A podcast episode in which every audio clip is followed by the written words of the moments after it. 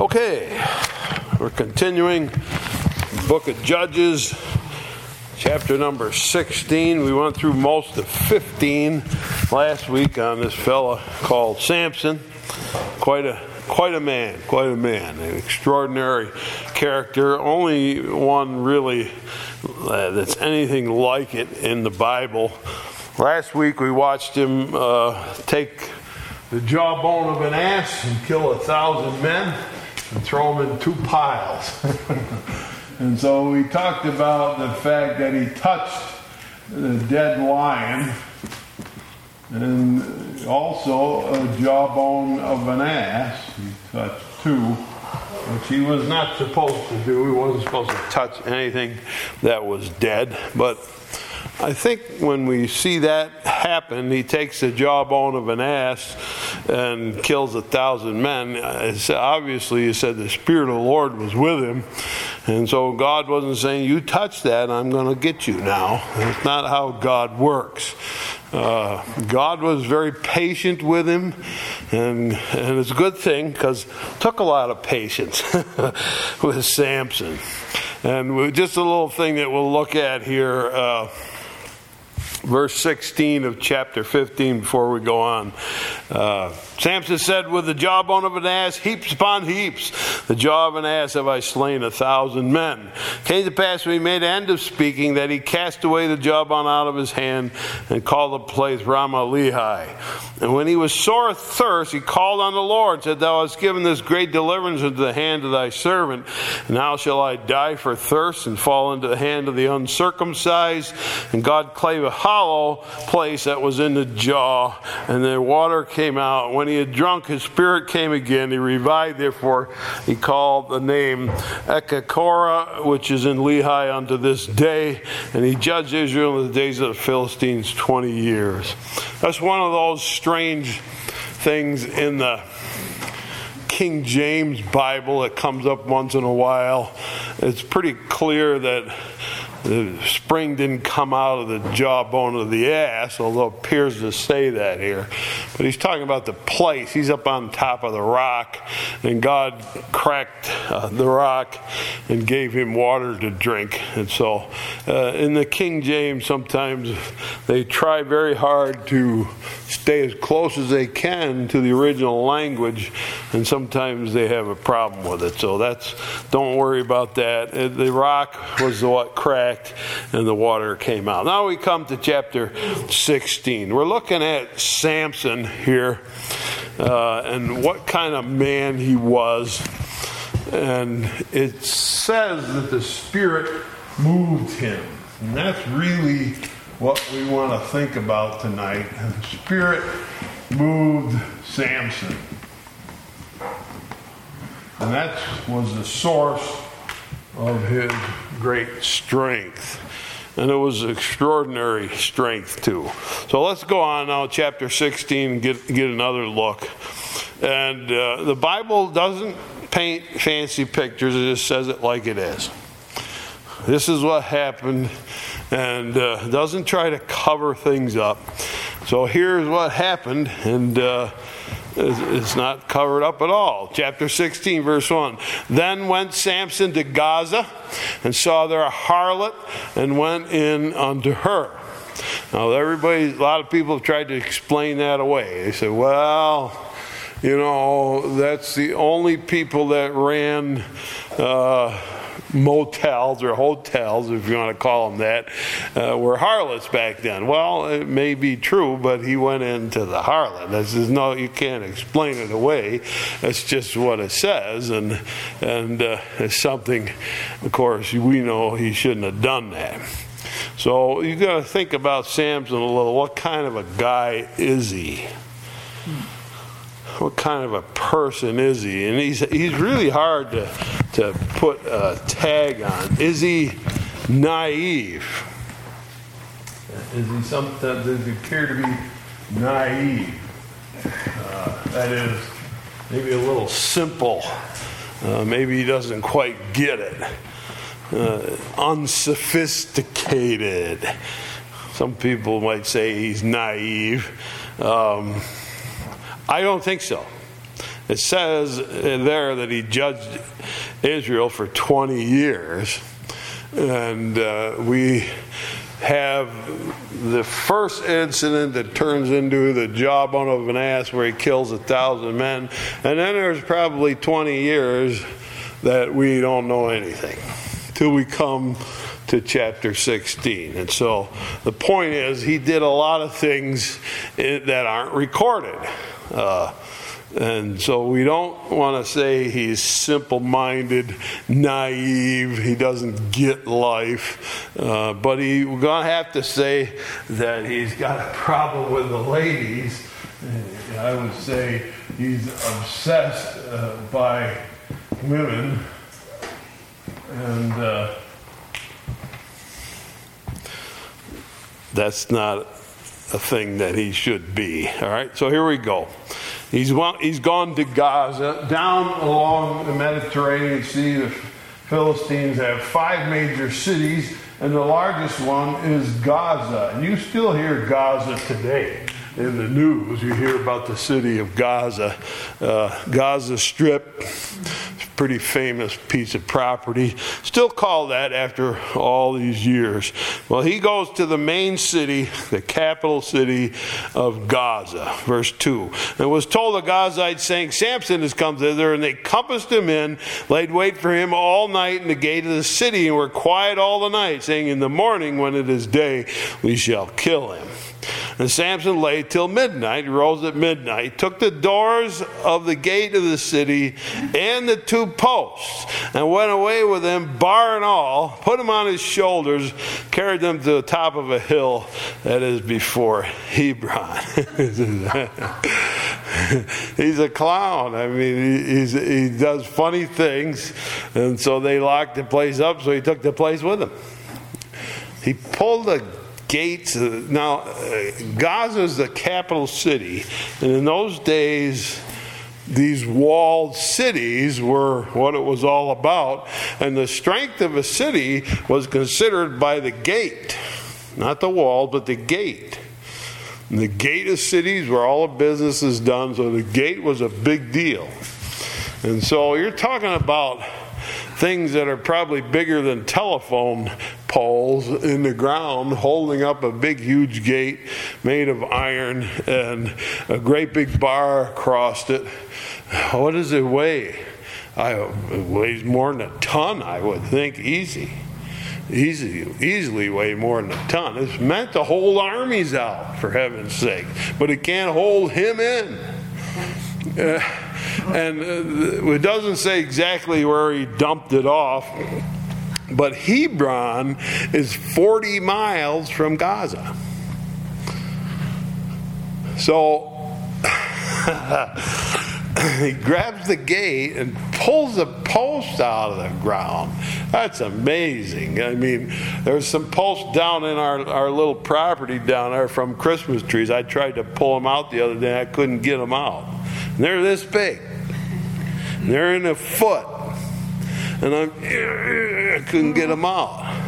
He pulled a two posts of the city out of the ground. I mean, I can't imagine what kind of power it would take to do that, but it's a tremendous display of strength. And then after he pulled him out, he carried it on his shoulders and walked away with him. Just took him away. And we don't know if he went all 40 miles or not. I don't care if he went two miles. If you carry a ton two miles, all right, it's this a stunning feat. And uh, they thought they had him. Obviously, they didn't. so he's a character. I mean, he could have just pushed it over, walked over it, he could have done anything he wanted, but he carried it away. Can you imagine them watching him? You know, it's midnight, there goes the gate. Where's he going with it? I don't know, but he carried it right out of sight. He's gone. The gate's gone, everything's gone. And he said, I'll bet you you'll have more trouble getting it back than I had taking it out.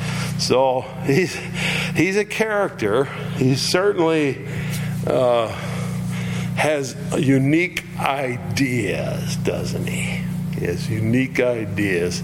He's able to think of things that you'd never think of. Right now we come to the heart of the story, one of the famous love stories, if you will, of all time Samson and Delilah. All right, this is going to be where we really get down to the nitty gritty. Here we go verse 4. Came to pass afterwards, he loved a woman in the valley of Sorek, whose name was Delilah. Sorek is a river that runs into the Mediterranean Sea, and in that river valley, he finds the lady called Delilah. And the lords of the Philistines came up unto her and said unto her, Entice him, and see wherein his great strength lieth, and by what means we may prevail against him, that we may bind him to afflict him, and we will give thee every one of us eleven hundred pieces of silver. And Delilah said to Samson, Tell me, I pray thee, wherein thy great strength uh, lieth, and where thou mightest be bound to afflict thee. And Samson said unto her, If they bind me with seven green withs that were never dried, then I shall be weak and be as another man. and so here's the thing about the spirit moved man. They look at Samson and it just doesn't make sense. Now, if he was 10 feet tall, like Goliath, if his arms are as big as tree trunks and his legs too, and if he towered over everybody, you wouldn't go up to him and say, Hey, what's the secret of your great strength? Because you'd expect him to be strong. But he's just normal. He looks normal. He doesn't look like a Superman. And you look at him and you say, It doesn't make sense he pulled the whole gate of the city out and carried it away, and he he doesn't look like he has that kind of strength. And so there's a secret. And they said somewhere he's got a secret, and we'd like to know the secret of his great strength. The man of God who is spirit moved has something about him that you can't define. The Spirit of God is it makes people like you can't explain them. And there's always somebody trying to explain everything, particularly in the Christian world. They're going to tell you all about how to be spirit filled. And uh, Samson is the example here of the spirit filled man, and, and they can't figure him out. Doesn't make sense. There's something about him that's mysterious. Now, I said before that. Uh, uh, the Jesus said that the wind blows where it will. And you can't tell whence it came from or where it's going. And so is everyone born of the Spirit. Or there is something mysterious, unexplainable about God in the life. When God comes into a person's life and gives them his strength, uh, then uh, gives us strength to do what he wants us to do, you can't always explain it. You can't define it. You can't say, all right, here's the magic formula. We'll write it down. Here's your formula. Now you can do it too. It doesn't work like that. So there's something about him that's very mysterious, and the Spirit of the Lord is like that. You can't explain always what God does. Matter of fact, I think most of the time you can't explain what God does. You can't define the power that He puts in people. Um, God's not one where you can say, Here's a box, God, and I get in the box. God doesn't go in the box. Can't say we're drawing a line now, God, follow our line. He won't do it. And so the spirit filled person has something about him that's mysterious. And when we are out in the world, living in this world, and take a world like this today in particular, you're out there, there's got to be something different about you that people aren't always going to understand. Right? You can't just say, well, he's happy. There's more to it than that. We hope you are happy, and when you're out there, we hope you're able to show that. But that's not the end of it. You say, well, he's happy, he must be a Christian. There's more than that. I remember my father always joked around and fooled around. This guy, after my father was dead, I met this guy. He said, I knew your father years ago, he said. And he was always joking around, and I thought he was not a very substantial man because all he ever did was joke. He said, and then I got to know him, and we worked on a project together, and he was quite substantial, he said. My father would have loved to hear that. He would have got a laugh out of being called substantial. Point was, there's something about him that you can't always explain. And if we're going to live in a world out there and we're going to entice people to be Christians by our lifestyle. There's got to be something about us that's different, that's unexplainable. We got to be looking at it, and sooner or later they got to come and say, "What is there about you? What is there about that person? Why can't we figure that person out?" And so they come. Uh, What's his secret? He must have a secret. And of course, they're thinking he's got a, a charm or something that he wears. That's how they would think, the Philistines, because they're all about uh, superstition. Most false religions are based on superstitious ideas. And theirs, theirs was very much that. They were all full of superstition, so they think he's got some kind of secret thing he wears around his neck or something like that. But it's not. It's the power of God inside of him, and nobody can quite define it. And so he, they say to Delilah, we'll pay you big money. And as they offered her a lot of money, big money, if you find out the secret of his strength. So she says to him, We kind of like to know, I'd like to know. He said, You tie me with seven green uh, withs or uh, new rope, uh, seven new ropes. He said, Then I'll be weak. No, he didn't say that. I'll be weak like everybody else, he says. He's got a little poke. And see, and that's the thing. He's different from everybody else. And he said, I'll be like the rest of you if that's what you want. And uh, so he falls asleep. Verse 8 When the lords of the Philistines brought up to her seven green withs which had not been dried, she bound him with them. And there were men lying in wait, abiding with her in the chamber. And she said unto him, The Philistines be upon thee, Samson. And he brake the withs as a thread of tow is broken when it touches the fire. So it's like nothing. It's not like he had to struggle and go, mm. he just moved his arms and they all just were like ashes. So his strength was not known. And Delilah said to Samson, Behold, thou hast mocked me and told me lies. Now tell me, I pray thee, wherein thou mightest be bound. And he said unto her, If they bind me fast with new ropes that were never occupied, then I shall be weak and be as another man. And of course, new ropes never occupied, is uh, no sweat on them, and the sweat was a sign of the curse.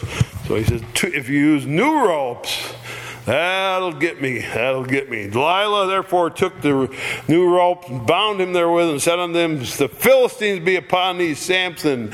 There were liars in wait abiding in the chamber, and he brake them off like his arms like a thread. so there's a couple things that ought to start happening. Now, first of all, why are you trying to tie me up every time I turn around? think you'd ask that, wouldn't you? You think he'd do save him. But one thing about Samson, we already know he loves a riddle, doesn't he? He loves a riddle. And he had the riddle uh, uh, uh, out of the eater came forth meat, out of the strong came forth sweetness that he used before. And now it's kind of like a little game, it's like a little riddle. He doesn't tell her. She ties him up, and he wakes up and flexes his arms, and all the ropes turn into thread, and it's no big deal. And these guys are right inside the house waiting. So you'd think he'd say, I don't trust you anymore, Delilah, right? You'd think he would say that. And, uh, and that's what always makes me say, well, what is there about him that he doesn't say that? Why doesn't he say, hey, what are you trying to do to me? Well, I think part of it is he thought, uh, they can't do anything to me. I can kill a lion with my bare hands. I tore down the whole gate of a city, walked away with it. I can do whatever I want. Well, I don't care if there's a hundred of them in there. I killed a thousand of them a few years ago. I can handle these guys. So he has no fear, uh, but he's still hanging around Delilah. He's still hanging there. Well, let's see what goes on next.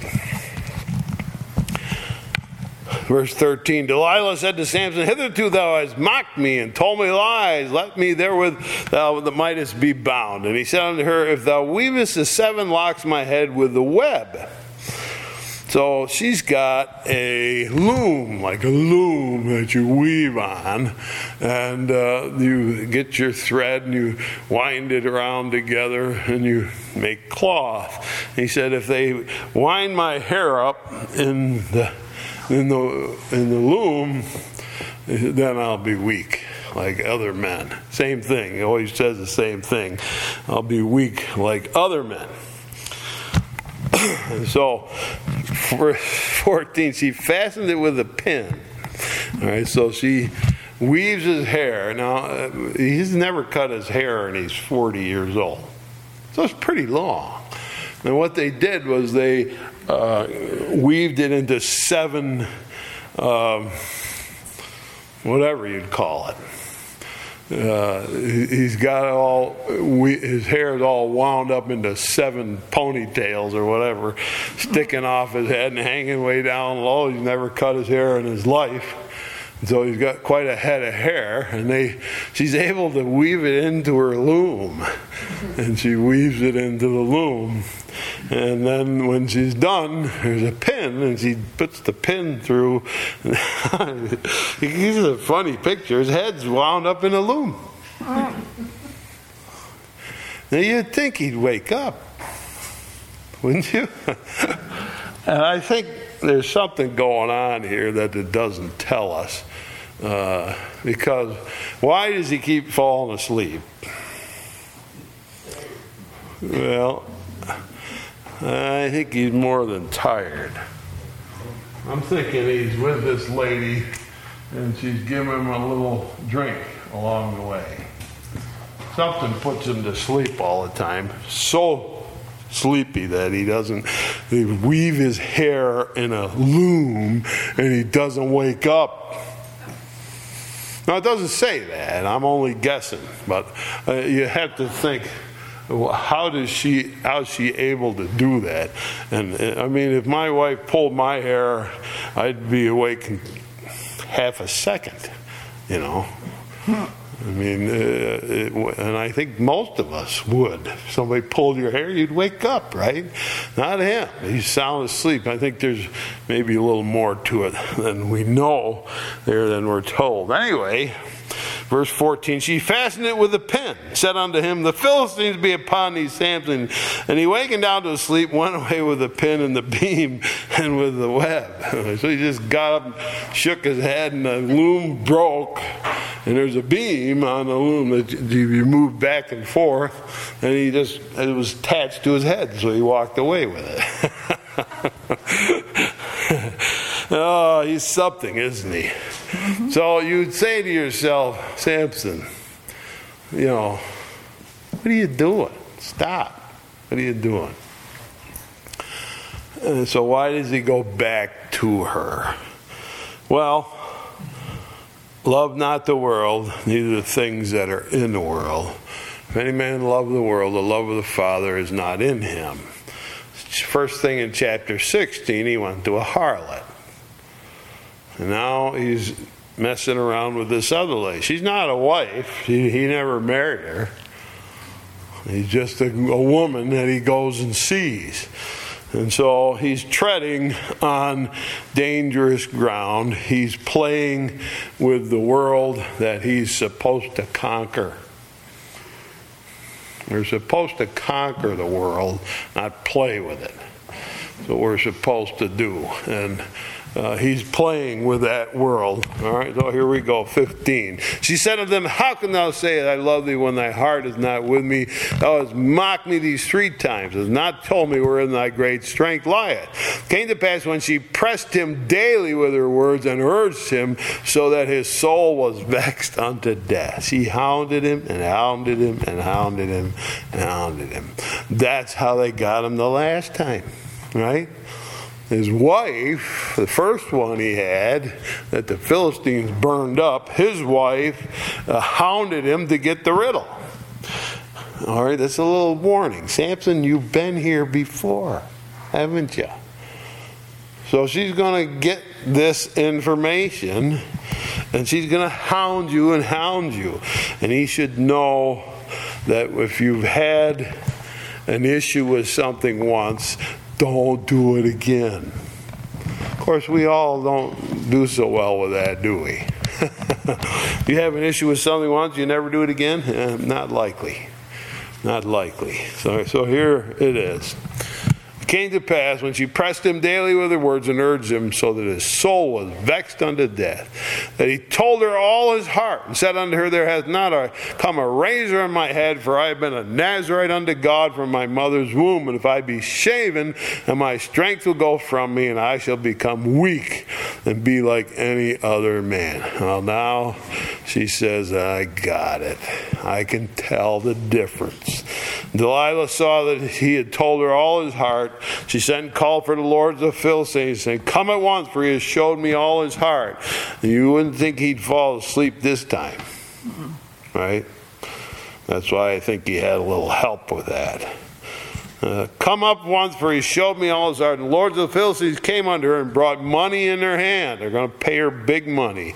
And she made him sleep on her knees, and she called for a man, and she caused him to shave off the seven locks of his head. And she began to afflict him, and his strength went from him. So he has broken the vow. There's another vow, right?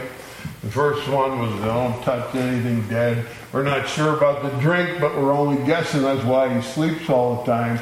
And now, after 40 years, he has cut his hair. That which he was told, don't ever cut your hair. And now his hair has been cut. So he's broken all the vows particularly the one that made him so unique, stand, outstanding, is his hair hanging down, way down past his waist, probably. And uh, he has now cut his hair. Now, this time, she's, she's not saying, Samson, the Philistines are here. Samson, the Philistines are here. She said, The Philistines be upon thee, Samson. And he woke out of his sleep and said, I will go out as other times before and shake myself. And he wist not that the Lord was departed from him. There's the saddest uh, verse in the Bible, one of the terribly sad ones, says he wist not or he didn't know. All right? He was unaware, unaware that God left him. God left him. And he didn't know it. He said, I'm okay. I do just do what I always do. Go and knock a few people around, I'm fine. Uh, but God wasn't with him. God abandoned him at that point. Now, there's something for us to really think about that he didn't know what had happened to him. You say, well, how can God abandon you and you don't know?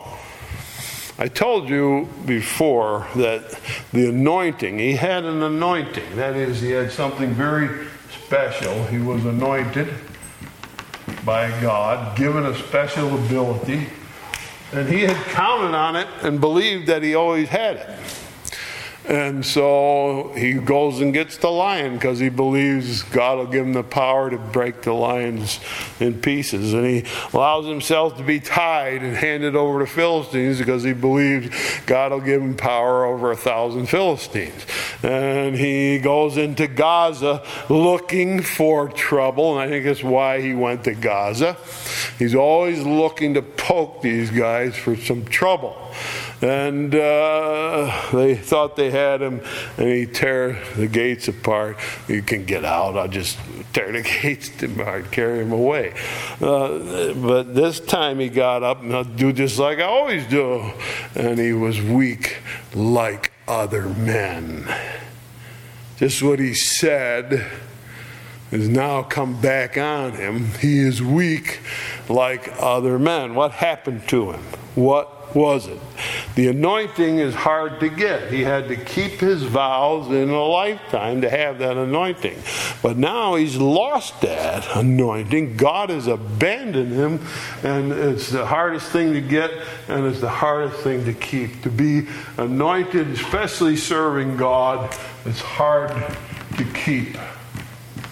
If you're going to do God's work, it's hard to keep it. Right? Now we can ask the question Did he break his vows? Was that the reason? That's essentially the reason why it happened. All right, but when he broke his vows and touched the lion, that didn't affect him, right? When he grabbed the jawbone of an ass, that didn't affect him, right? Right. So why has it come to this point? Why is it? Is it just his hair? No, it's not just his hair.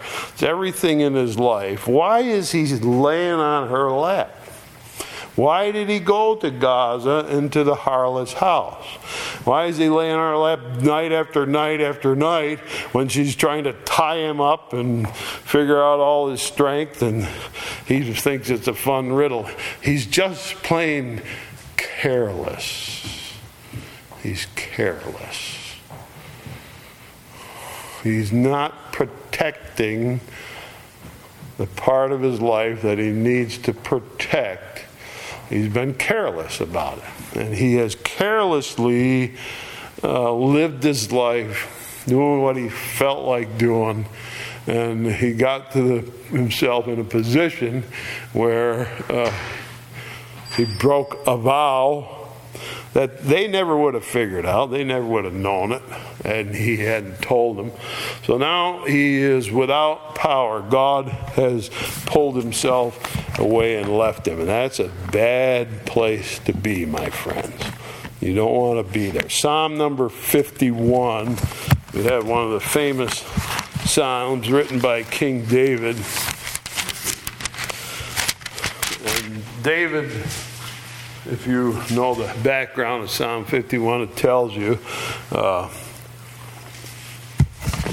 David ran off with a guy's wife. And for two years, he really was uh, nothing. He didn't amount to anything. He ran off with a guy's wife, sent her husband into battle, pulled the truth back so that he died. And it was a really bad thing to do. And the prophet finally came and said, What would you do? If somebody had one sheep and they stole the sheep, David said, I'd punish him. And Nathan the prophet said, You, you did it. You're the man. And so David comes to full realization that he has put himself in this position by his own sins and his own carelessness. And he says here in verse 11 Cast me not away from thy presence, take not thy Holy Spirit from me. Please, God, don't take your spirit from me. I pray that all the time. All the time. I pray that prayer all the time you got to have the Spirit. Jesus said, uh, without me, you can't do anything. I'm the vine, you are the branches. He that abideth in me, and I in him, the same bringeth forth much fruit. For without me, you can do nothing. So I don't dare get in a position where God said, I'm just going to abandon you. If that's the way you want to live, I'm going to abandon you. Where would I be? Where would anybody be? If God abandons you. And God abandoned Samson, and he didn't know it, and that's the really scary part of it. He thought he was okay. So, the possession of a spirit filled life, being a spirit filled person, is something you can't just say, okay, God, here I am, give me that anointing, and I'll be all set, and off I go. Uh uh-uh. uh It's something you carefully tend to regularly. You do what you need to do to keep the anointing. You ask God not to leave you. Don't take your spirit from me. I need it. And Samson was careless about it. And the thing that's hard to keep, he lost. And he came up in a very bad way because of that. And so the withdrawal of God from a person's life, particularly someone who has known the power of God in their life, because many times the result of a carelessness. We have not lived the kind of life that God wants to bless. And Samson is just, he's doing everything he shouldn't do. Now you say, well, if he'd kept his vows, would he have been all right? Well, it was. This people say to me, "Well, how far can you go before you fall off a cliff? If you're near the cliff, just get away from the cliff. Don't say how close can I get before I fall." I had somebody tell me once. I'd like to get right over there and look. I say, "Yeah, you keep doing that. We'll see what happens." You know, you're not going to survive if you're always walking on the edge. Get yourself back where you're safe, walk with God, stay with Him, and when those things come, you know what your weakness is. When they come and they whisper in your ear and they call you, and you get that urge, and you got to say, mm, I'm not gonna, because I can't afford to lose God out of my life. Now, Samson got up and he didn't know and so they got a hold of him.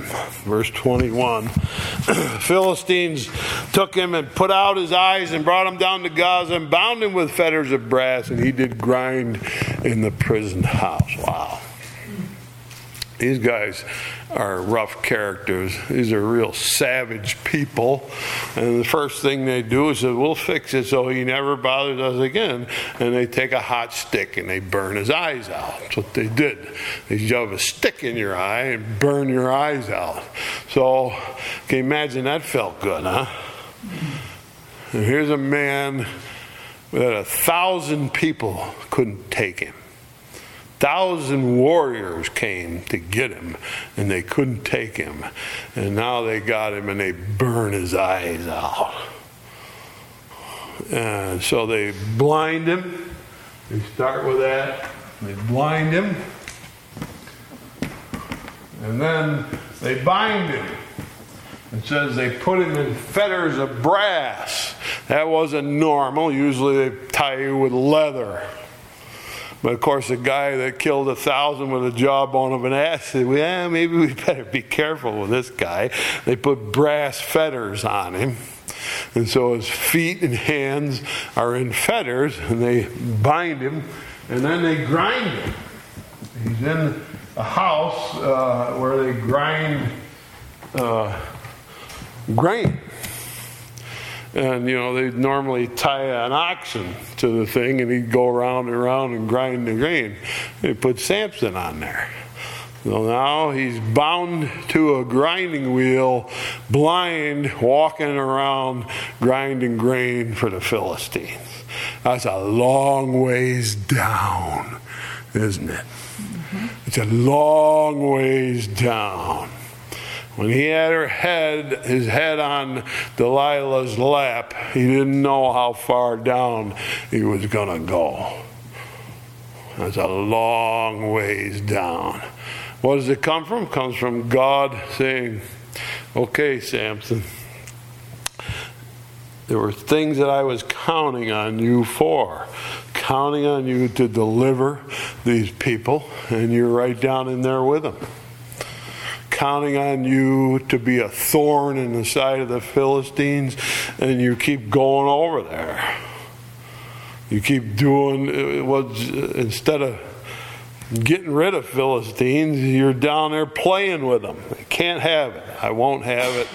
And so I pull the power from you, and now he's as low as you can go. And I would say this that there's something about Samson we first we think he's naive.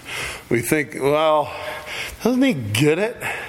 When people are tying him up with ropes and weaving his hair into the into the web.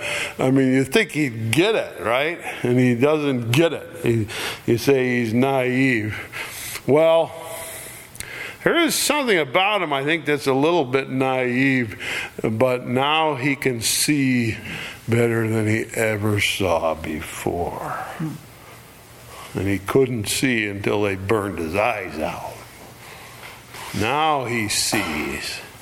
Now he grasps what he had and what he lost. Because when you're blind and with brass fetters tied to a grinding wheel, and that's what you do, you walk around in circles all day grinding uh, grain, and you come a long ways down. And you also got time to think, huh? Time to think. Well, I should have thought before, right? Should have thought before, but I don't think he ever crossed his mind that God would leave him. And I don't think most of us have that idea. Well, God's always going to be here when I need him. Well, are you always there when He needs you? All right? That's the thing. Are you there when He needs you, and you expect Him to be there whenever you need Him? What if He needs you? He needs people. That's why He anoints them. With jobs, they have things to do. All right, so I don't doubt that. I don't think after they burn your eyes out with a hot stick that you can cry anymore. But your heart can. And I think there in that prison, he, his heart just said, Oh man, what did I do? I'm so sorry. So here we go, verse 22. Howbeit the hair of his head began to grow again after he was shaven. A little hint for you. Then the lords of the Philistines gathered themselves together to offer a great sacrifice to Dagon their God and to rejoice. For they said, Our God hath delivered Samson, our enemy, into our hands. And when the people saw him, they praised their God. And they said, Our God has delivered into our hands our enemy, the destroyer of our country, which slew many of us. Here's a guy that burned your whole crops. He burned your olive trees down with 300 foxes' tail with their tails on fire. He ripped the gates of your cities down. He killed a thousand prime warriors on top of a rock with a jawbone of an ass. And we got him now.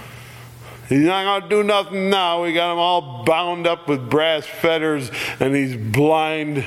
And there he is. So our God won. And that's what happens, unfortunately, is when we fail to do the things that God wants us to do, it's God's reputation that's at stake. And they looked at him and they said, Look, our God, Dagon. Dagon is half man and half fish. They live along the, the Mediterranean Sea, and so fishing and boating were big things for the Philistines. And they and uh, so they made their God to be a big old fish. He's half man and half fish. Dagon.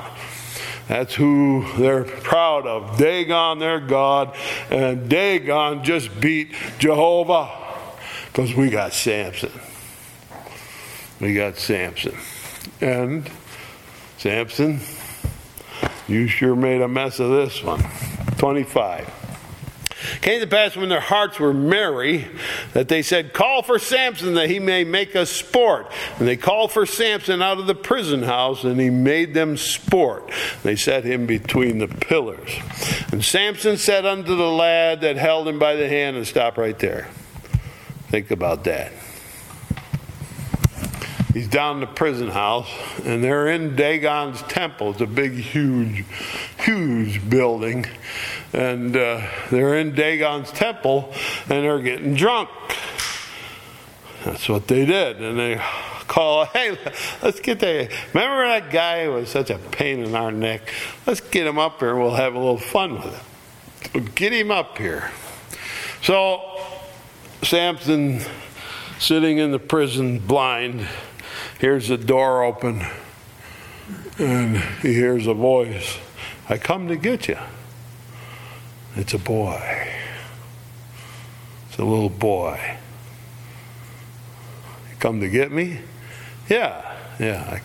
I, we're going over to the temple. They sent me down here to get you. This little boy comes to get Samson. And he takes him, leads him because he can't see. You got to lead him. And he leads them in, and they said, uh, "Why do they want me? Well, they want you to make sport.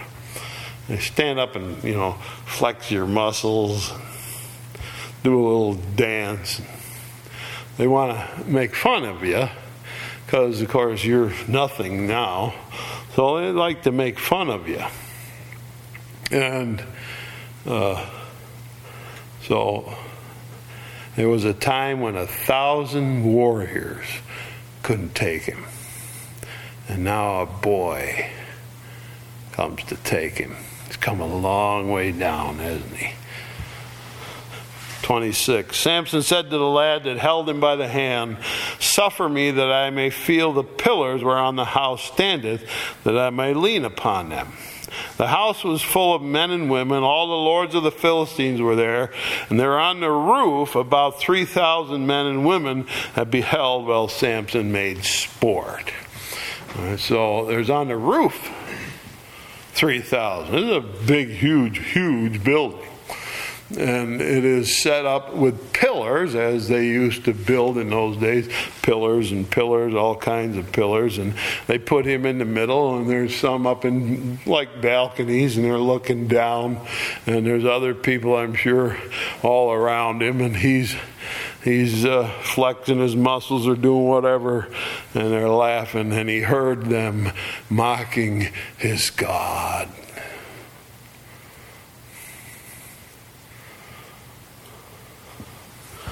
He heard them mocking his God. Well, what happened in that prison? God, I'm sorry. I'm sorry. I sure messed up. I made a mess of things and I'm awful sorry. You say, well, Samson, you did, you, you messed up everything. But in the end, Samson prayed. Verse 28. And Samson called to the Lord and said, Oh Lord God, remember me, I pray thee, and strengthen me, I pray thee, only this once, O God, that I may be at once avenged of the Philistines for my two eyes. So in the end, he prays. Oh God, help me. Help me now I got one more chance. You sent me here to destroy Philistines. And now, if I could have that strength back, I got an idea. I got a wonderful idea.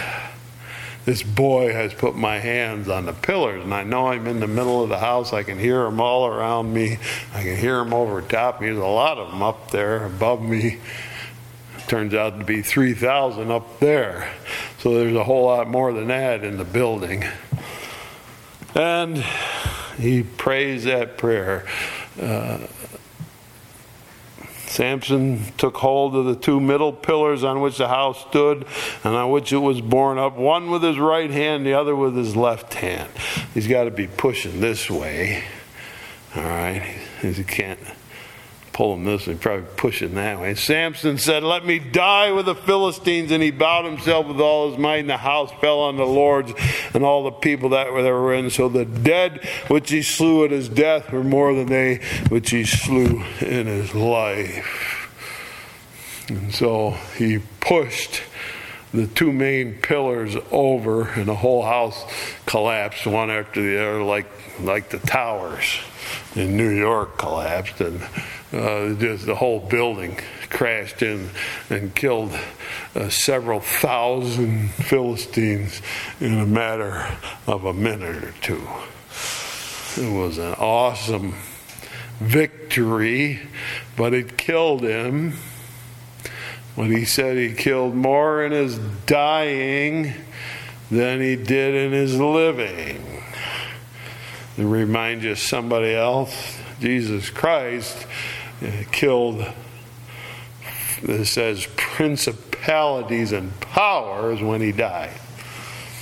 Rulers, he said he destroyed all kinds of evil forces when he died. He had more power in his death than he ever did in his life. And so Samson is a little bit like Christ in that way. When he died, that's where the power was. When Jesus died, that was where his power was. His death of Christ uh, showed the power. Now Samson dies and pushes the house down, and uh, an amazing repentance. He repented, and God heard that prayer and said, Okay, Samson, this will cost you your life, but you're blinded. Your life is over, but I'll give you one more chance. And he tore that place apart. And so it's a sad story of a man who repented in the end. Better to repent in the end than not to repent at all, right? Mm-hmm. Most famous example of that thief on a cross, right?